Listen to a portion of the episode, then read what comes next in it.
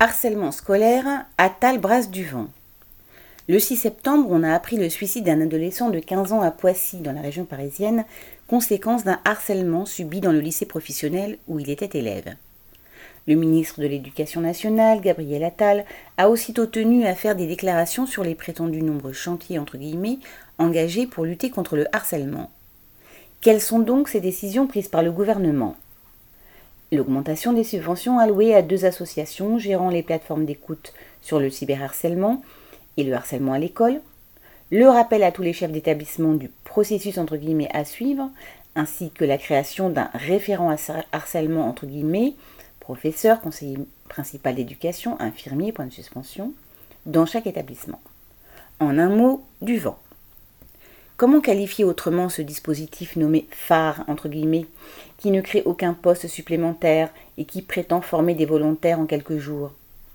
Mais surtout des référents parmi les adultes dans les établissements scolaires qui aient le temps d'écouter les jeunes scolarisés.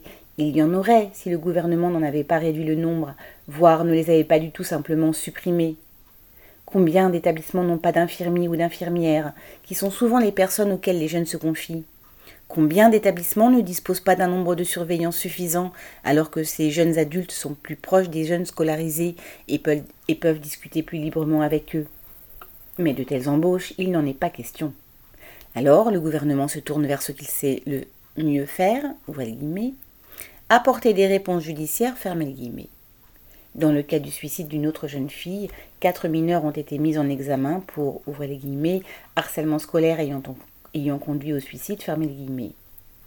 Si on peut comprendre le désarroi profond des parents d'un jeune qui vient de se suicider et leur souhait légitime que soient établies des responsabilités, la solution est-elle de mettre en maison de correction pour harcèlement des jeunes de 11 ou 12 ans ou même de plus jeunes enfants Car le harcèlement existe à l'école primaire. Le harcèlement scolaire est un problème dramatique, une source d'angoisse pour les parents et pour les jeunes. Il est le reflet d'une société où les rapports humains sont dominés par la violence et l'individualisme. Mais une chose est sûre, s'attaquer sérieusement au harcèlement n'est pas du tout la préoccupation du gouvernement. Aline Rettes.